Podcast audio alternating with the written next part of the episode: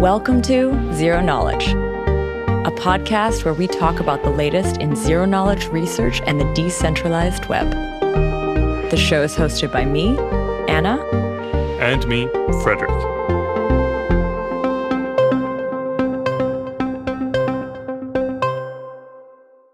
This week, I speak with Claudia Diaz from University of Leuven and the project Nym about mixnets, the history of privacy technology, and how there may be some opportunities for new privacy tech to emerge in this post-pandemic world. But before we start in, I want to say thank you to this week's sponsor, Aztec.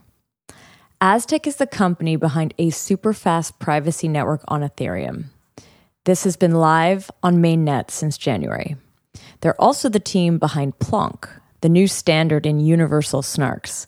In fact, you may recall we actually did an episode on Plonk just a few months ago. So, Aztec makes private transactions easy for developers via its privacy SDK. This removes the complexities of ZK proofs and note management, letting you focus on building your dApp. With Aztec Network, you can build custom private assets as well as shields for ERC20s. The team is now developing a ZKZK rollup, or as they've called it, a ZK squared rollup. It's an upgrade for their network, and it adds ID privacy and improves throughput.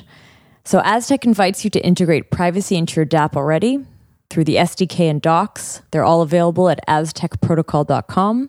You can also email hello at aztecprotocol.com for API keys. This would give you immediate free private mainnet transactions. You can also follow Aztec on Twitter or join their Telegram channels for updates about the project. I've added all the links in the show notes. So thank you again, Aztec, for supporting the show. And now here's my conversation with Claudia Diaz. So today I'm sitting with Claudia Diaz, who's a professor at U- University of Leuven and the chief scientist at Nym Technologies. Today, we're going to be talking a little bit about what Nym is. We're going to cover mixnets, and hopefully, we'll get a chance to talk about the importance of privacy thinking and privacy technology, especially in the light of this kind of current need for things like contact tracing or other tracking techniques during the pandemic that we're currently living through. Yeah. So, yeah, welcome to the show, Claudia. Thank you for having me. so, let's find out a little bit about you and your work. What you know what's what's your background? What are you doing now? You sort of I, you have two roles so maybe you can explain a little bit about how that came to be. Yeah so uh, my, i have an academic background. Uh, my degree i'm an engineer. My degree is in um, telecom engineering. I did that uh, degree in, in, in spain in the university of vigo. And then I, I moved to Leuven to, to start my research uh, already in year 2000. And my topic was actually anonymity in, uh, in digital systems. So that was year 2000. At the time, uh, privacy was not so much uh, on the table as it is today. Uh, it was before Facebook and Google was only started, actually. Mm. Um, so yeah, things have changed a lot. Uh, I have seen, uh, therefore, how you know online systems have evolved and how privacy has not particularly gotten better. I would say in uh, in um, the systems that we have today. So my, my topic is mainly trying to design technologies that support privacy, that provide people the ability to take advantage of modern technologies, to be able to talk to others, to access information, to do all kinds of nice things without necessarily having to give up all the information um, in a way that can be exploited by others. And what about how did you get involved with NIM? What is Nym? Maybe say what that is because we've never had anyone from that project on the show. So Nym Technologies is a, is a startup that um, has been uh, working for a bit more than a year. And the goal of Nym is to develop a system that supports privacy for applications. So it's actually, we're actually building a privacy infrastructure that other applications can, can use in order to offer privacy to their users.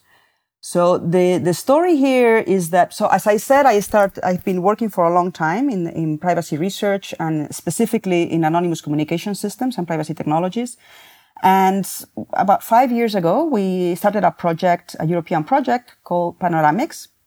And Panoramix uh, aimed at, um, advancing research in mixed networks um, by taking up work that had been done already in the last two decades that had not been advancing so much since um, about 2005 because once we had once Tor became like a, a, deployed system, a lot of the research efforts went into analyzing Tor and improving Tor and attacking Tor and building countermeasures for Tor. And therefore, mixnets, which is an alternative uh, design, uh, kind of uh, fell a little bit out of attention. But the issue with Tor is that, I mean, I can talk about that later, but the issue with Tor is that it's very good for web browsing, but it makes some sacrifices. And in particular, because it doesn't introduce any latency, it is not resistant towards very powerful adversaries. We can see both ends of the connection. While mixed networks, they offer that kind of resistance at the cost of higher latency. The Snowden revelations of 2011 actually led uh, many to realize the pervasiveness of traffic analysis by intelligence agencies and the realization that maybe Tor wasn't enough to protect communications towards uh, such a strong adversary. So that's a little bit what led to the proposal of this European project. The project was accepted. It was co- coordinated by Aggelos Kiayias uh, from the University of Edinburgh. And it, it, we were a team of about eight or nine groups uh, working in there. So, I mean, we did really nice work in that project. Uh, the outcome was um, prototypes for MixNets. Well, a lot of research papers with uh, new designs, new features, new attacks, but also uh, deployed systems for different applications. Some MixNets were for voting and some MixNets were for messaging. So when we were uh, working on this project in the last year, European projects, they ask you to, to come up with some sort of uh, what they call valorization uh, which means exploitation, valorization exploitation, which means that, okay, you have done this wonderful research. How does that impact the market now? Um, you know, how does that have an impact in the real world? And I mean, we, we had actually some, um, some exploitation strategies already. Um, we had SAP was one of the partners. They were, you know, exploiting some of the results. Uh, the voting systems were being deployed. And for the messaging uh, mixnet that we had built, we had this idea, okay, what, what uh, if we, you know, if we try to hook this up with some sort of blockchain system in order to make it into an infrastructure for, applica- for applications that can use it to anonymize their communications. And initially, this was just some idea that was put on the table, but then we got really, really encouraging feedback from the reviewers in the European Commission and they said, "We think this is a great idea. You should definitely go for it." And mm. that's uh, how Harry, who's the CEO of uh, Nym and was one of the researchers working on this, started working on it, and then some others from the project have also joined this effort. So it actually came out of a European research project. Cool. What was that called? What was the research project, the original research project called? It was called Panoramix. Okay. Panoramix, and you were looking at this mixnet phenomenon. When, like, at what point does it start? Like, you you mentioned you kind of like were thinking of putting it together with a blockchain, but is is Nym a protocol block? Like, is it a block cryptocurrency or is it a protocol that lives on top of blockchains? Like, how does that interact? It's it's complicated. I'll try I'll try to summarize it.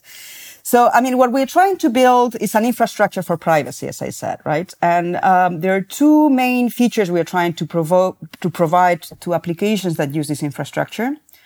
One of them is metadata protection at the network layer. And for that, we use a mixnet that basically delinks input messages from output messages such that it's not possible to know who's communicating with whom. Got it. So that's that's one piece of it, and then we complement it with uh, with a system that enables anonymous authorizations. So basically, imagine you're going to access a system, and you need to maybe pay to access that system. Okay.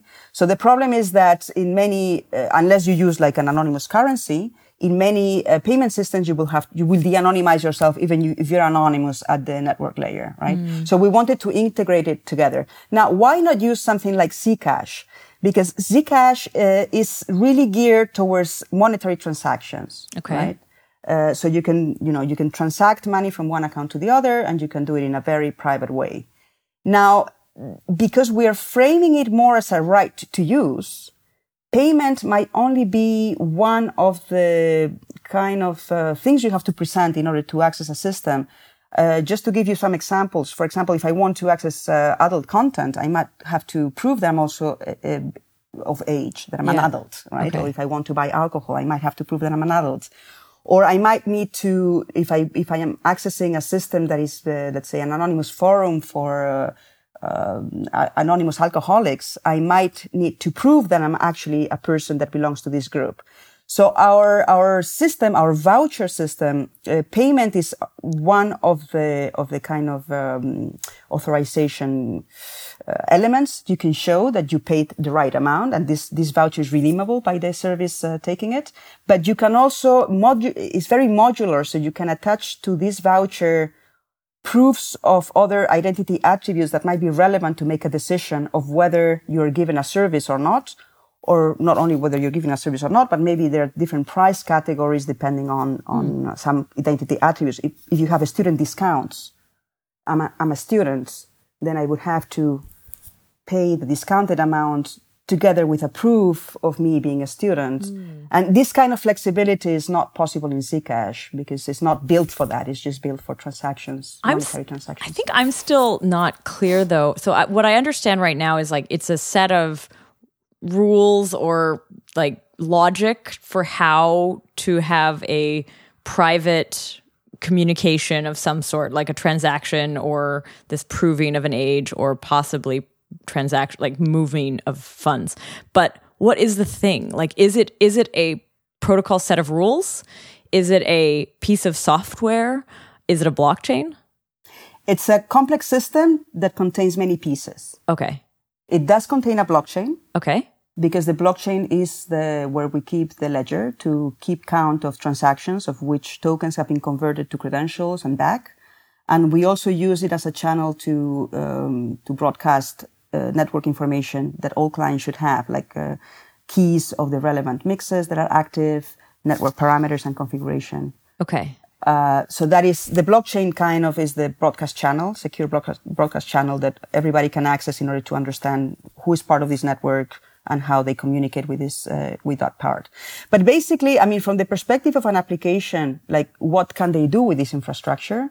I mean, basically, uh, you would have kind of a, a little plugin or translator both at the client side and at the server side.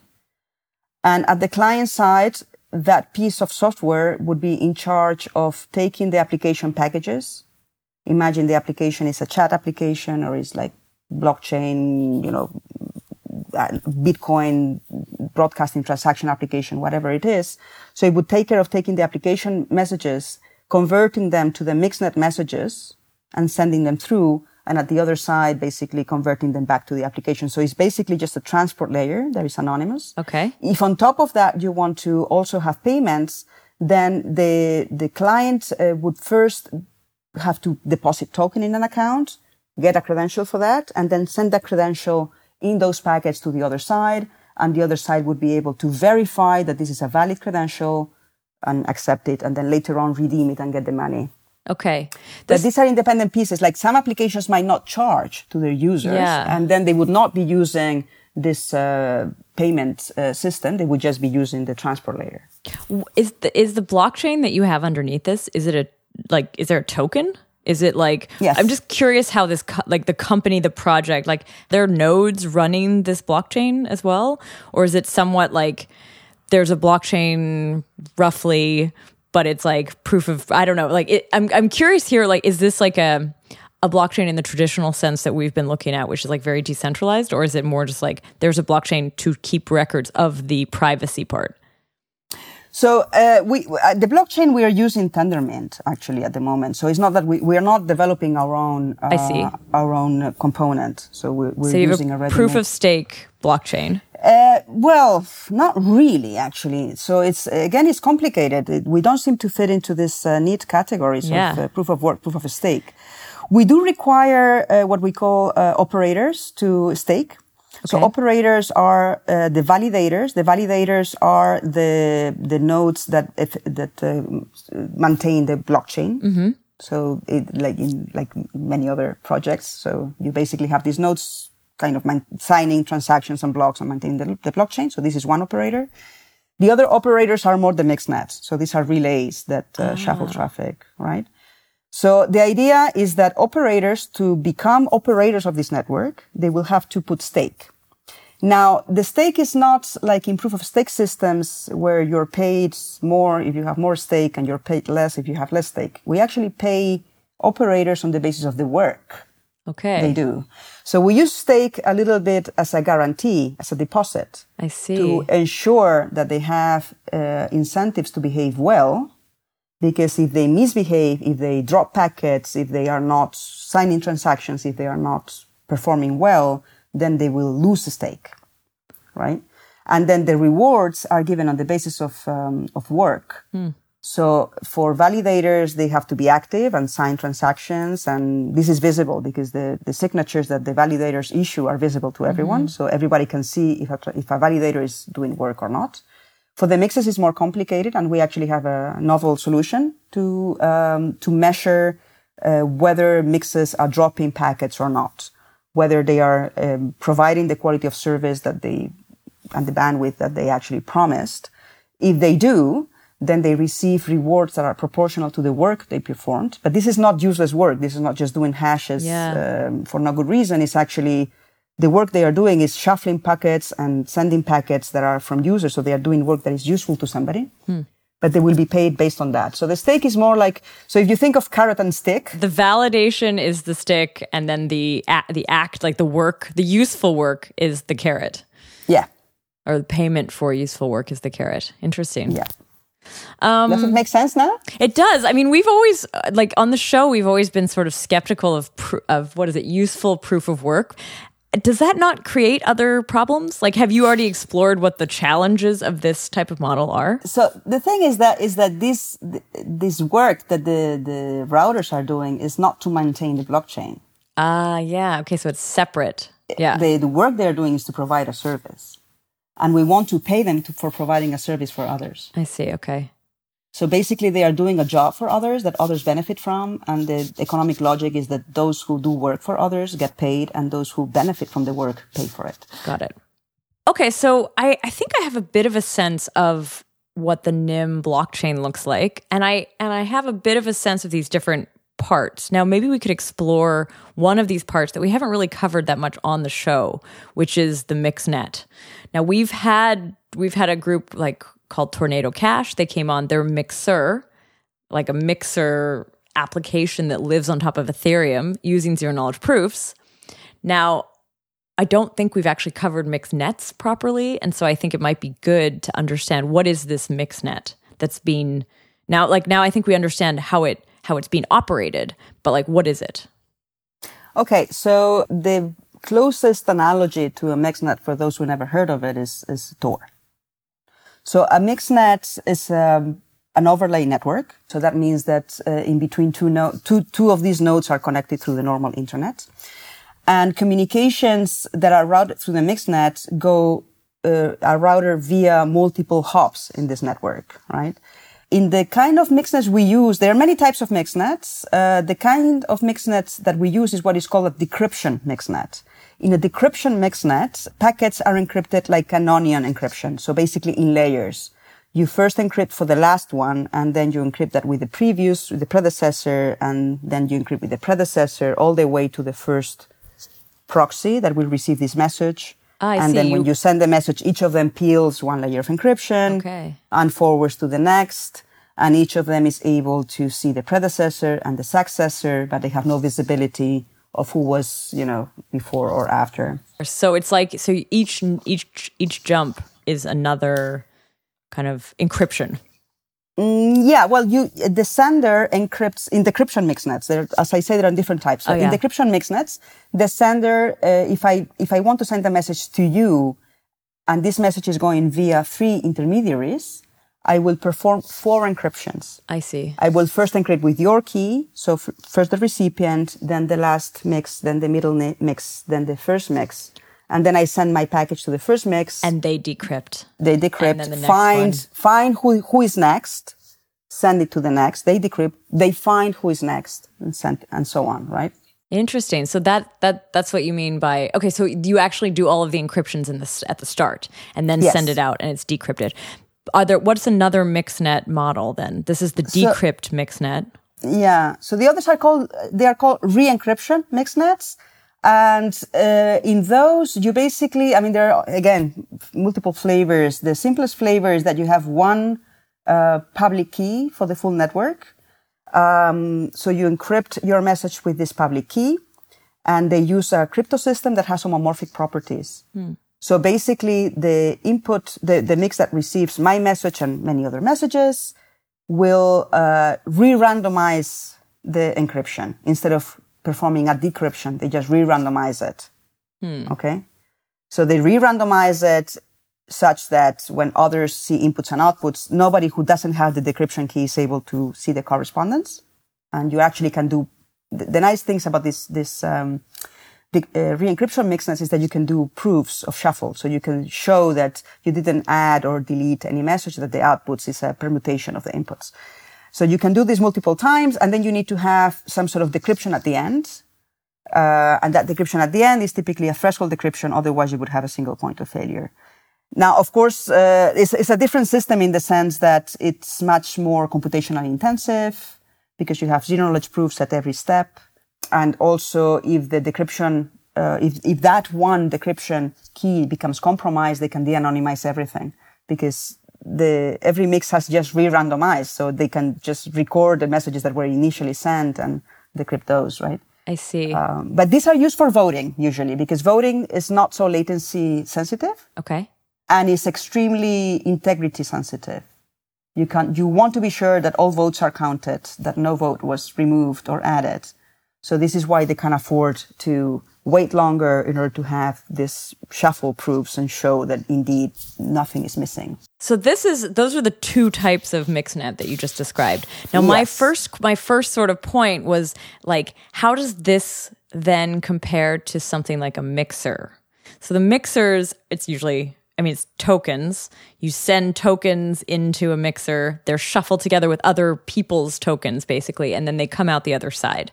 And you're supposed to be able to sort of in a way hide that you own those particular tokens yeah. you, like they're sort of in the so, system the concept okay so first the concept the concept of a mix is an abstract concept okay so the concept of a mix is, is um, some entity some server some entity receives a set of messages equal size performs some transformation on these messages cryptographic transformation and then outputs, the, outputs those message in a, in a different order. This is a mix. And this is the same okay. for, for a mix in a mixnet and for a mixer of Bitcoins. And uh, what is different is the level of abstraction. Because the mixer for Bitcoins, these messages it is taking are Bitcoin transactions. And in the mixer for traffic packets, the inputs they are taking is IP, the process of transforming the messages, reordering the messages, and outputting the messages in a way that you cannot link input to output, that's the abstract concept is exactly the same. The difference is that the, the mixnet will be operating on network packets. I see. Okay. So, so it's actually a generic infrastructure because it's agnostic to the content of this package, to the application that this package belongs to. It just sees, you know, a data packet cryptographically transform it, uh, reorder it with respect to the flow of packets you're getting, and that's it. While the mixer is basically taking this concept and applying it to the application layer for this, you know, monetary transactions, and then the unit is no longer a data packet. Now it's a Bitcoin transaction. Mm going back to what Nym is though so Nym like would you would you be able to use Nym then to as a mixer if you wanted to? Like, could you take Bitcoin and send it in one side of this somehow and have like untraceable tokens come out the other side? And I realize there might be some exchanges along the way, but like, mm-hmm. is is that a use case for it? So there are different ways in which you can use it. You want to make it work with the Bitcoin network. You can use it simply as a network layer. And the protection you would be getting in that case uh, is that it is not possible for the people observing your computer to know that you're broadcasting a Bitcoin transaction. You could be doing anything else that is accessible through this mixnet. Let's assume we have a mixnet that can serve many applications that, that the users, you know, are doing different things in there. So you would be broadcasting your Bitcoin transaction and nobody would be able to tell that you're, you know, broadcasting a transaction. And those receiving the transaction They are not able to see your IP address and they are not able to figure out who is sending this transaction. So it would help sort of with the peer-to-peer uh, broadcast level uh, of uh, of transactions to kind of uh, conceal the IP addresses of who is participating and who is sending transaction. This is kind of the simplest level. The the more kind of full involvement would be to take Bitcoin, convert it to token, then you would have to convert that token to a voucher. By token, you mean like the Nym token? Yeah, So you token. take Bitcoin, convert it to Nym token. and that that you would have to do in exchange Yeah. or outside of the system. Then you you put the bit the, the Nym token uh, you you exchange it for a voucher, yeah. and now this voucher you can spend it on anybody. You can spend it on yourself as well. Uh, if you spend it on yourself, then you kind of come at the other side and say, "I have a voucher to redeem," Yeah, yeah, yeah. and then that would go to a new account, and that would be unlinkable, provided that many other people are also making transactions. So, uh, in that sense, it functions a little bit like the shielded uh, Zcash transactions, in the sense that put converting token to v- to voucher and back is a little bit the same concept as in Zcash going to shielded and and and then back, Got right? it. Like you you you get into this big pool uh, where many other people have their transactions in, and then you you you don't really know correspondence and inputs to outputs. And do you use zero knowledge proofs in this mixnet, or is it more like like is it more like just adding so many so much noise that you can't really see through it, or are you actually using zero knowledge proofs? So both actually. So at the at the mix layer, so in the mixnet itself, we don't really use zero knowledge proofs. At the mix in the mixnet itself is is basically the protection is through random delays, so adding randomness, and through adding dummy traffic that uh, conceals also uh, real traffic patterns. But we do have zero knowledge proofs in the issuance of vouchers and the redemption of vouchers because uh, when you uh, these vouchers are also anonymous we want to have i mean this is one of the things we're trying to achieve to offer this infrastructure that can uh, provide support privacy not just at one layer but multi-layer in a way that unlinkability is achieved both taking into account metadata and authorization uh, level information Interesting. right? So the zero knowledge proofs, uh, you have to use them to obtain these vouchers to show that you have put in the voucher the right amount. Uh, and then when you redeem it to show that the voucher was not spent already. Uh, if you are adding uh, other attributes to vouchers that are specific to applications, you might have to prove that it's the same owner of this attribute and this voucher. So operations with vouchers do have zero knowledge proofs in them.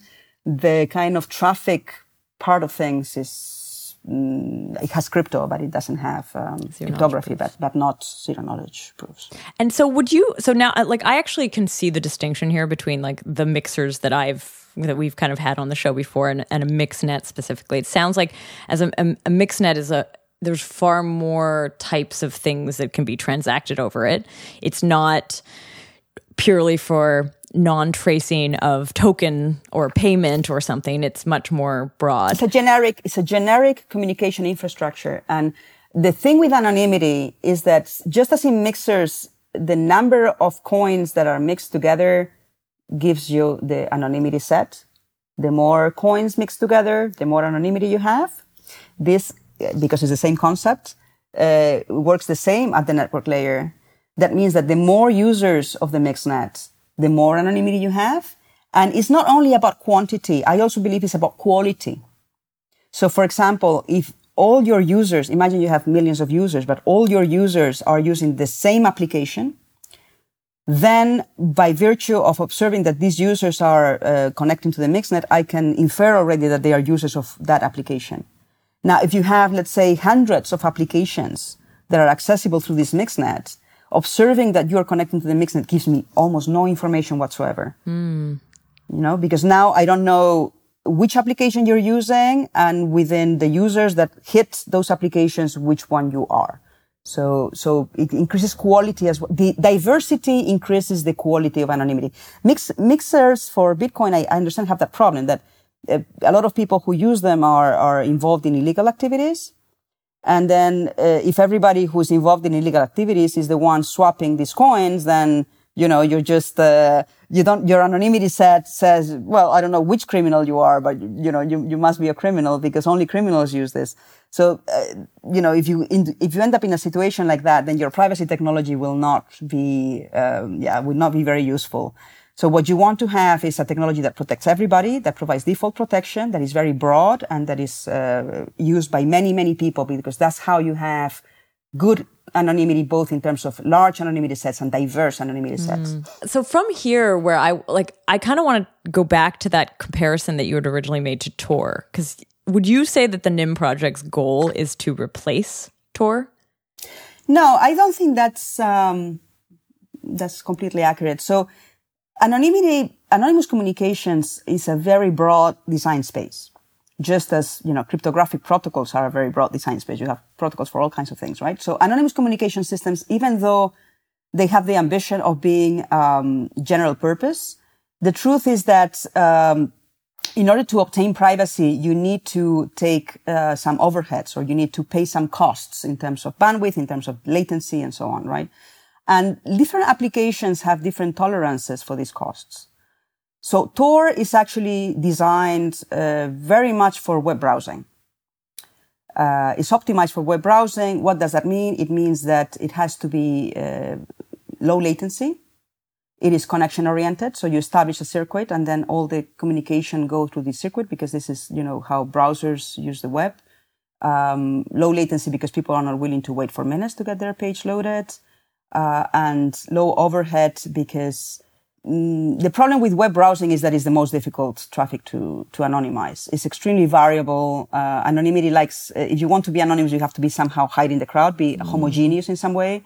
And because web, web pages are so different in the traffic fingerprints, it becomes very hard to just add some cover traffic and anonymize, right? So Tor, with all these constraints, then Tor basically has a system that provides nice anonymity as long as you don't have a global network adversary. And the problem is that if you have a global network adversary and you want to anonymize web traffic, you, you're in a very difficult situation. So mixnets, what they do is that they take a different point in the design space and they say, we want to protect against really strong adversaries. And to achieve that, we are willing to tolerate some latency. So it's okay if my message takes a few seconds to get to the other side. It's okay if, you know, I have to generate additional traffic.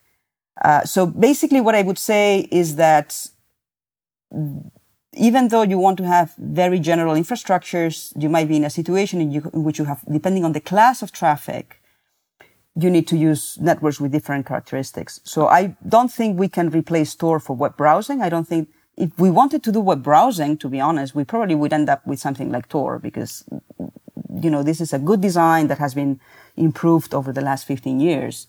Uh, but if you want to have higher protection, for something like Bitcoin transactions, messaging, other applications that are not web browsing and that have more latency tolerance, you are able to obtain higher security without sacrificing so much because your application is not so sensitive to that.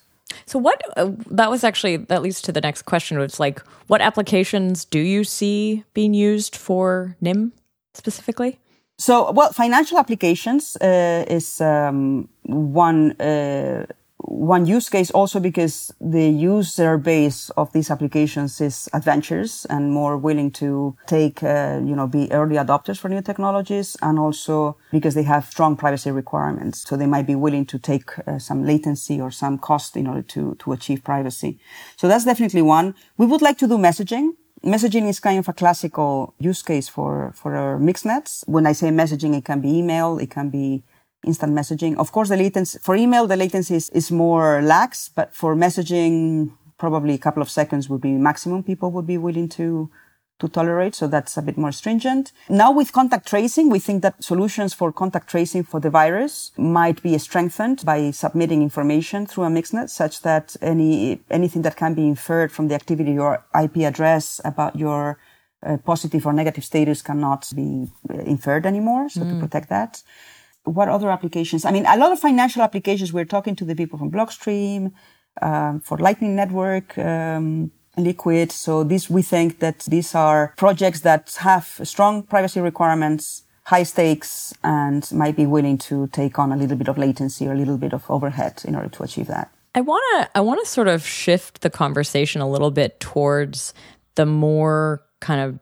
general privacy space because I have you on this podcast and given that you've been working around this for 20 years as you just said the thing that I've been thinking about a lot lately and I, I don't think I'm the only person thinking about this is as we are in this time where all pretty much everyone in the world in the western world's in quarantine at the moment um, and we're all in quarantine because of the coronavirus. Something we haven't actually touched on barely at all on the podcast so far but we're all in this quarantine. There's been sort of signs that like you know extreme testing and tracking as they did in South Korea could be a really great way to maintain a low level of this virus, you know, contagion after we come out of the quarantine.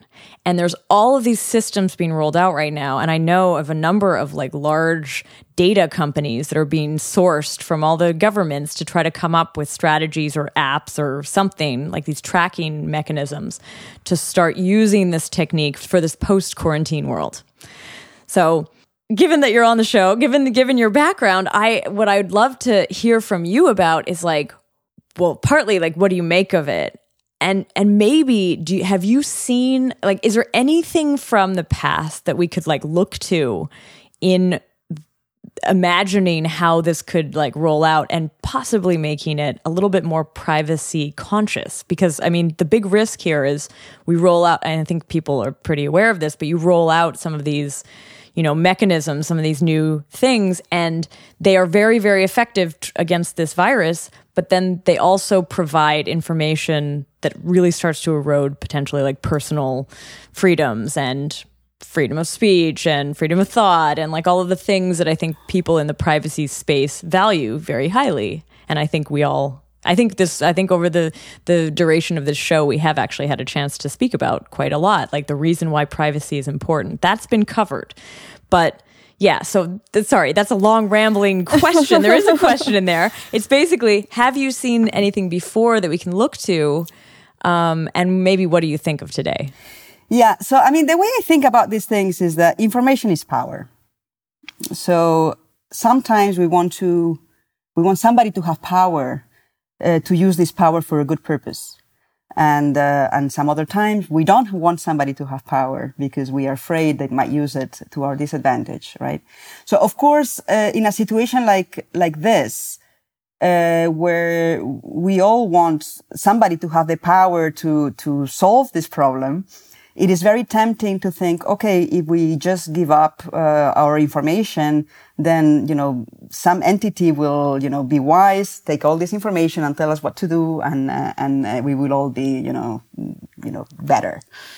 Um, this, I mean, this reminded me a little bit to 9-11. So I, I started my PhD in year 2000 and uh, my topic was anonymity and privacy. And when I was one year into my PhD, 9-11 happened, right? I have to say it was a very difficult time to do a PhD on privacy because nobody cared about privacy. It was such a afterthought. Not even, there was hostility hostility. It was oh, not wow. that they didn't care. There was active hostility. You would advocate anonymity systems and mixnets, I was actually working on mixnets at the time, right? I mean, it's, it's an old technology. Um, you would advocate mixnet, mixnets, uh, and people would be like, ah, but you know, this is for terrorists, and uh, you know, why do you support terrorists? And you know, it was really, really hard to to make people understand that uh, wanted to to have safety from terrorism doesn't have to mean that we have to turn into a surveillance society, mm. right? That tr- that's led to a lot of surveillance technology, and that led to then uh, business models that were benefiting from that surveillance information that was available. And now we, we come to this, you know, surveillance capitalism. I don't know if you have read the book from uh, Shoshana Zuboff. Well, I, I, can give you the, the gist of it. Sure. Basically, she says that we have this system in which uh, tech companies are claiming what is basically the human private experience captured as data. They turn this data into predictions of behavior. These predictions of behavior is the product that they sell. They sell this product to advertisers who then try to manipulate our behavior, right? So what she says, I mean, there's this whole thing that, ah, if you're not paying for it, you're not the customer, you're the product. Mm-hmm. What she says is you're not even the product. You're the raw material the product is a, be- as a prediction on your behavior that somebody can act upon in order to make money from it, right? And when we and like that example of the companies, I mean, we've been aware of the companies doing that. What's weird, I guess. I mean, w- with your, I want to hear a bit more about the 9 11 experience because there it was more governments, right? Like there you have this idea of like not, not companies mining your data to sell you advertising, but rather governments owning a lot of your patterns and predicting, potentially predicting things. And I think the scariest part of this whole thing is when it starts to bleed into public opinion, voting, you know, how you pick your leaders, how you pick what your leaders are going to do. Like that's yeah. where having this i mean it's i think it's always scary. It's scary when it is in the hands of companies because they're private usually or they're like their control board is not voted in. I remember actually finding that very frustrating that you don't vote for the ceos you don't vote for the people who get to control your data in that way. But on the government side it's also really scary because it's just a different level of like power. That's a i think that, that that's a little bit of a uh, American European kind of cultural thing, right? Like I think I think in the U.S. people are more worried about government, while people in Europe are more worried about companies. Well, I'm actually Canadian, so I'm sort of like somewhere in the somewhere middle. In between, but um, in between. Yeah. I, to be honest, for me, I don't think it makes so much of a difference. Actually, uh, I think in the end, it ha- it comes down to who has power, what are their incentives, are their incentives aligned with yours, what is their agenda, is their agenda, you know, the things they are going, they are going to use your information for, to advance their own agenda. And in some cases that might be beneficial to you or neutral to you, and in other cases would be, would be detrimental, right?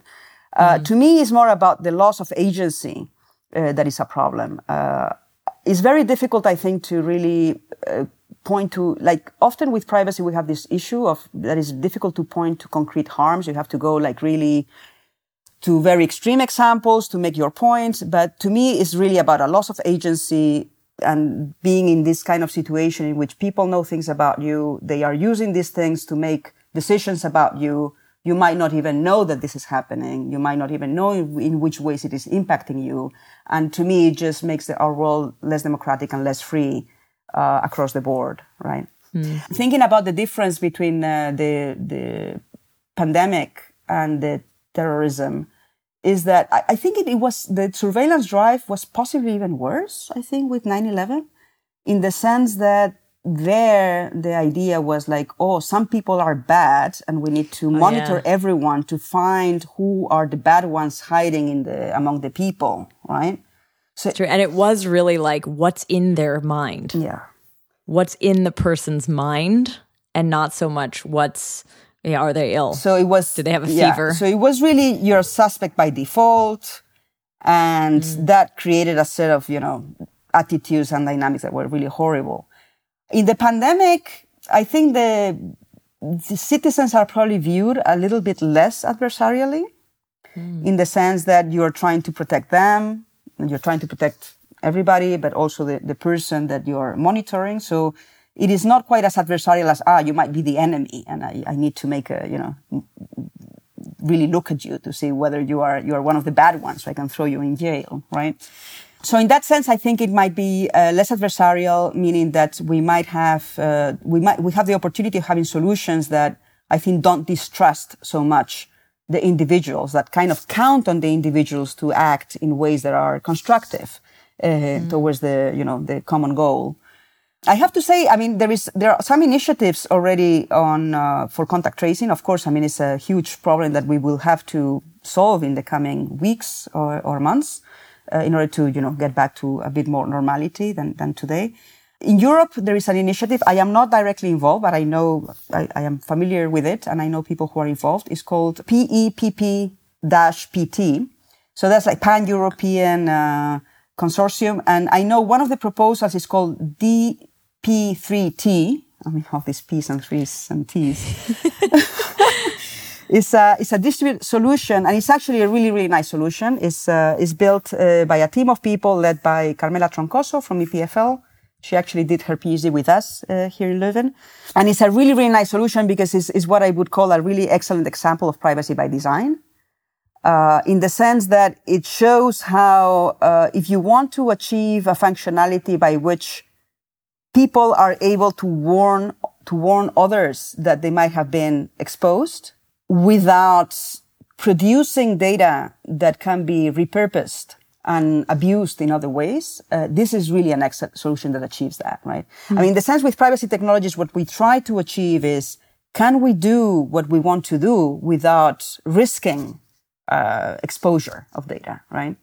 Uh, because of course you can be fully private if you just you know throw your phone away, you throw your computer away, you have no internet, and now you know you don't have that problem anymore. But that's not what we want. We want to take advantage of new technologies. We want to the convenience. We want the you know the power of of, of these systems. We just don't want to pay the price of now in order to achieve, to get that. I have to now be completely transparent and visible to to other parties that might use that information for things that are not good for me right? Mm-hmm. and that's why i mean this is one of the things that i that i find so exciting about the technologies that we explore on this show which is this idea that you like with a zero knowledge proof system where you can reveal some information without revealing all information or this just i've, I've always liked this term you know selective disclosure and sort of choice of what you disclose. Obviously these are amazing things to aspire to I really, I actually, going back to what you just said, this comparison and the, the fact that this time around it seems less adversarial, I really like that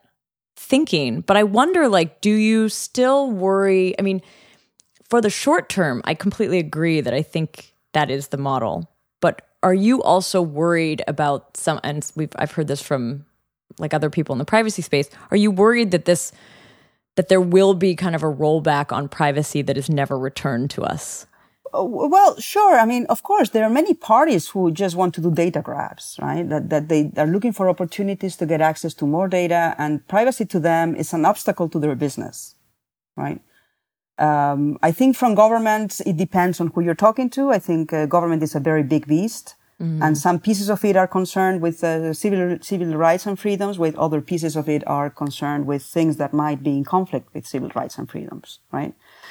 Um, sure, I am very concerned that uh, this will be used as an excuse to to in- intensify surveillance, and that the climate, the fear, and the worry and the concern that people have will kind of uh, swipe uh, out the the privacy concerns that are also very legitimate, uh, especially if we go for solutions that rely on surveillance in order to in order to, to achieve this function of, uh, you know, controlling the, the spread of the virus. So, and the problem is that, I mean, it's intuitive, right? Like, if you want to have, like, as an individual, if you want to make decisions, what you need is data. You need information mm-hmm. to make this decision. You need facts. You need to know what you're doing. The, the counterintuitive thing about privacy technologies is that sometimes you're able to, to achieve or to make the good decision without actually getting to see the data this is, you know, zero knowledge is, is one of the, of the wonderful, you know, very counterintuitive technologies that does this. So of course the general public will make, if, if, if what is presented to the general public is either you give your data or you will have to be in quarantine for the rest of the year and the, the country will collapse, then people will say, yeah, sure. Well, yeah. you know, this is something we, we have, this is a price we have to pay. This is, is, is too much otherwise, you know? But I think what where privacy technologies research comes into play is saying, okay, how can we achieve what we want without turning this into a surveillance nightmare, right? Yeah, it's basically the compromise there, where it's like you you do provide the data you need to, and you still. I would say it's not a compromise. keep some to yourself. I would say oh, really? it's, it's, having the cake and eating it, right? like in a compromise, right. you kind of have to give something up what Fair we enough. want, ideally, I mean, sometimes you have to give something up, but ideally what we want is to not have to give anything up of the, of our objective. Uh, and also not give anything up, up about our privacy, which might be a side concern when you're, you know, focusing on the, on the application objective. In mm. this case, the contagion. How, how do you understand these decision making, the decision making process going on in governments? Or like when we talk about this, and let's use like maybe today's mm. case as an example. So there's, there's governments who are interfacing with sort of data mining companies and they're coming up with some solutions. They have almost like a team of consultants who are thinking about and working on all of these solutions that they could potentially roll out through the government channels. how does pri- like how does a privacy advocate or somebody working on the privacy side of things like at what point do you enter into that conversation? Yeah. Like, so I have actually been uh, not not recently, but you know, throughout the last uh, years, occasionally in in contact with policymakers. I think as an academic, this is part of the job. Uh, I don't, I'm not sure all academics do it, uh, but I think it, part of the, of your job is to kind of disseminate what is important about the science that you do to policymakers that might make decisions that are relevant to, to the science or that this science is relevant to the decisions that they are making, right? Um, I am not so deeply involved into policy making to know which structures uh, are used uh, to uh, consult, consult with experts. But I do know that uh, often there will be people that are kind of on the lookout of who are the experts on this topic and who should we invite. And then often they will have a workshop or a roundtable, and then they have people who are uh, working on these topics to kind of uh, enlighten them about you know, what, what the science says. Now, I am not sure to what extent this is very structured. Uh, I am not enough of an insider to, to know these procedures from the inside, but yeah, the, there is expertise uh, being sought sometimes. Now, the problem is that, uh, even if that is happening, I have the impression that industry lobbyists have a lot more access to policymakers than academics do, right? Mm. I mean, I have to teach, I have to publish papers, I have to review papers, I have to do a lot of things. I don't spend my day talking to policymakers about why they should care about privacy and, you know, what solutions they can use. That's not my full-time job. It's something I do occasionally. Now, uh, industry lobbyists, these are very smart people, uh, are paid a lot of money to full-time be on the job of, you know, convincing, persuading policymakers that, you know, their ideas are the ones that should be taken up. Right. So I do have an, the impression that is when you have, when, when the path ahead, um, there is a divergence between what maybe people from academia that work on privacy would suggest and people from industry, what people from industry would suggest. I think we have less weight in the sense that we don't have the ear of the policymakers in the way that lobbyists uh, might, right? Hmm. So unless you could find a way to have lobbyists for privacy, like unless somehow the the privacy side of things was super well represented also in that category. But you know the problem is that the the, the business model in the internet is surveillance capitalism. Yeah, it's true. So I mean all the big tech companies I would say they're all making money. I mean, Apple is making money of sell, selling hardware mostly, but I would say the others are basically making money primarily off the data. But then I wonder. I mean, it, then in that in that scenario that you just described, I almost feel like we should identify those groups that are not benefiting from the surveillance capitalism online and argue that by supporting these privacy concepts in their lobbying efforts, like with big big bucks, they actually have competitive advantage. Absolutely. I mean, the thing that is, might be a way to think about yeah, it. Yeah, absolutely. I mean, uh, that that's absolutely necessary. The thing is that if you look at big tech uh, and medium tech, it's all based on surveillance capitalism. They all need more data, right? So privacy is traditionally uh, something that has been more the, the, the, the terrain of academia and civil society. Yeah. If you look at Tor, Tor is a non-for-profit, right? And only now. And if you look at GDPR and like where that came from, I mean, although I think there was some corporate but backing, but I believe as as far as I've understood, that was more from like a civil government level, um, in order to actually and and maybe a little bit a European eh, to push off American yeah. sort of interests a little bit. Yeah, yeah. But I mean, in a, in a way, I mean, it's a, it's a in, in, in to some extent, it's an ideological battle. I, I, find, and and I think academics and researchers and activists they need to be present and they need to keep pushing because this is the only way that this conversation is will shift, right? Mm, interesting. But yeah, I mean, I have to say that I mean, privacy companies. Uh, we have, a, I mean, Nym Technologies is a privacy company, and uh, I would argue that uh, Zcash and you know other projects are also kind of fitting into this. Uh, this category of privacy companies. This is something extremely new. Like privacy, I, I've been working on privacy for 20 years. It's extremely difficult to make money off privacy uh, it has been extremely difficult until now. I, I find that actually blockchain projects and the blockchain world has opened new opportunities, uh, I think, for new opportunities for funding and new opportunities for business models mm. um, that were not there before. So I'm hoping that we will see a new generation of of industry of companies actually building software and products that are have high levels of privacy preservation because otherwise i mean academics i'm sorry i mean phd students they don't make uh, industry quality software right? I mean they make research prototypes they can be very nice very interesting but that don't get to the masses. If you want to get to the masses you need industrial production.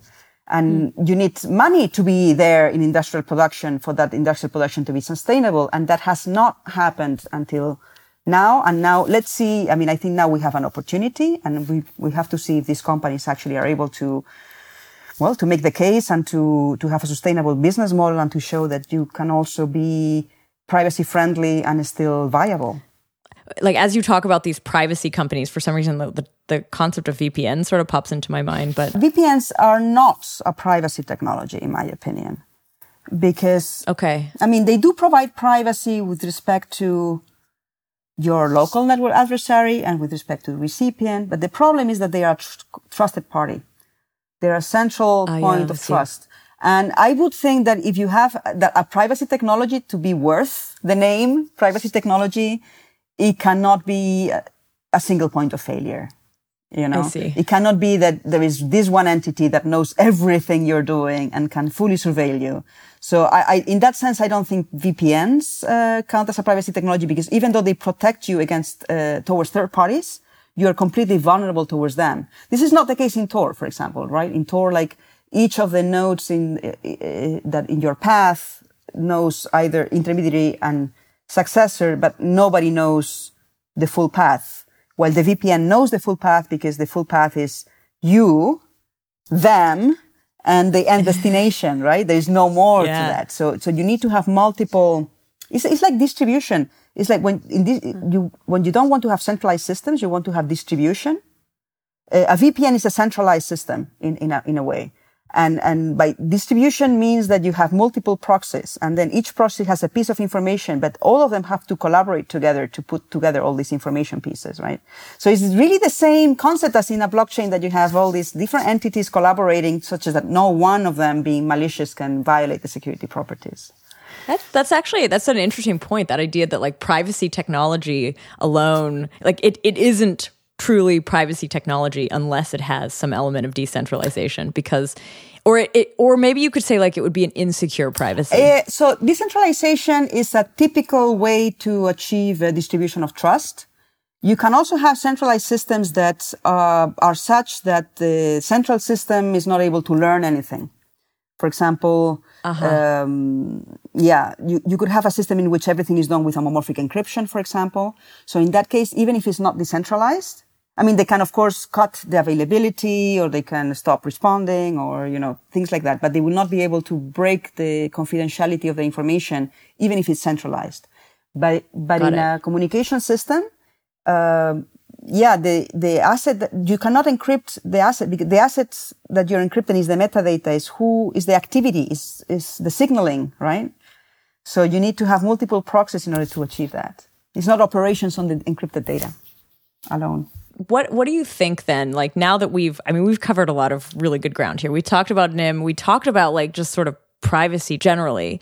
What do you what are you looking at kind of going forward? I know we're all in this like funny state where we like planning for the next two months is like impossible because we have no idea what's going to happen. But what where are you at with the privacy trajectory, and what do you think we can kind of like look forward to? I mean, I'm uh, a lot of my research now is uh, on anonymous communication systems. I have actually done. I mean, that was my PhD, and now I'm back to the topic of my PhD. In between, I did for many years. I looked into many other types of uh, location privacy, social networks, you know, all kinds of search, all kinds of applications. But now I'm back to, to anonymity, anonymous communications. I mean, uh, for Nym, I mean, there's plenty of uh, open problems that we are still uh, figuring out because uh, it's a new design. So we are building on, uh, on the one hand, well-established literature and techniques, but on the other hand, of course, because it's a new environment and uh, we want to offer additional features. So I, I, I mentioned that mixes, mix nodes in our network are rewarded for their work. Mm-hmm. They're rewarded for, for forwarding this traffic and doing it correctly and not dropping packets. So uh, we are actually working out. I mean, we have the concept, but we have to fully develop the the full scheme of uh, of how we we achieve that, right?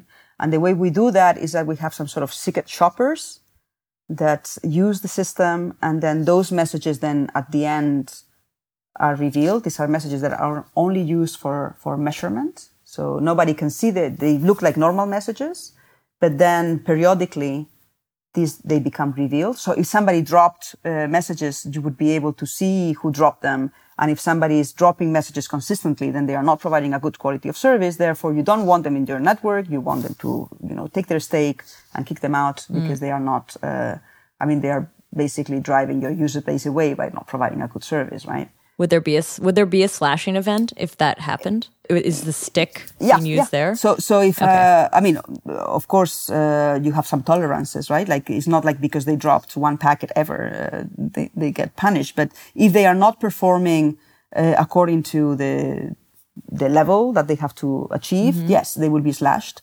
Because I mean, uh, the thing with mixnets is that if you have low quality mixes, then packets are lost, then, I mean, it would be very difficult to actually have a functioning system that people can use and that is reliable, that we, we are able to attract services and offer something mm-hmm. that really works, right? We need to be able to have reliability on these underlying servers. So what, the way to achieve it is to say, well, you know, if you provide reliability, you will make money. This will be your, you know, mm-hmm. it's like your job is that you run this mix. Your service. You, you mm-hmm. run this mix. You have to buy the hardware. You have to do the work of configuring and maintaining. But then you have a salary. You have an income for doing this kind of work. But if you are not meeting your promises, then, you know, you will lose money. So that we don't want people to join and then not provide the service because for us, that would be, um, not, well, for us and for, for the users of the system, that would be very problematic. So that's some of the work you're doing on the Nym side. But what about um, generally? Like, what do you see coming up com- coming up generally? Uh, well, I mean, in the field of uh, of, of uh, privacy technologies, I do think that we will see now uh, a lot of proposals for contact tracing, for um, yeah, location. Not only, co- I mean, contact tracing is the the ones I'm more familiar with. Other countries are looking into quarantine violations. So I guess many people will be now coming up with protocols and solutions to how to achieve this in a privacy preserving manner. Um, that's definitely, I mean, there is this DP3T uh, scheme that is actually very interesting. Mm. And I'm, I'm, Are you excited about it? Like, do you actually, do you feel more hopeful right now than maybe like post 9-11? Well, post 9-11, it was just like, you know, you just go with your shields, you know, you just, you're just in defensive mode all the time. You're just be, you're to be called a friend of the terrorists or something. So you, you have to really have all the arguments of why this is not the case, right? Uh, things have uh, changed a lot since Snowden, I have to say, and uh, you know the the whole horrors of Facebook, and now you can talk about privacy. Everybody will agree with you and not disagree. So that, that I mean, I don't know. I mean, these things. Uh, it's politics, right? In the end. So I think it will have to be fall to the people who are pushing for these proposals to be, to get the support that they need and to, to be able to find the good arguments and to be able to persuade those who make the decisions to be able to win that argument. But it's, uh, nothing is, is, to be taken for granted. I think, I mean, there are good technologies on the table. That's a step one. If you don't have even an alter, a, a technological solution saying, oh, we should not do contact tracing because it's privacy invasive and we should just be in the quarantine until 2030, that's not going to be, um, you know, that's not going to be an argument that people will buy. So I think the first step is to put good technologies on the table that do the job without jeopardizing privacy and then to do the work of the politics work of, you know, talking to the people who make decisions, getting to decision makers, speaking about it, persuading people why this is important, why this is the better solution. Pushing and that's, them through. I mean, of course, for the people who propose it, but also I think the rest of us as a community, we need to, we need to push in that direction if we want to make a difference because the others who have privacy invasive solutions often they have more resources than we do for for doing this PR. So I want to say thank you so much for coming on the show and chatting with me about, you know, Nym technologies and sort of a lot of your work in privacy technology over the years and how you kind of see you know what's what's happening now through that lens so thank you so much for for sharing your insights Thank you very much for having me. It was my pleasure. Yeah. And to our listeners, thanks for listening.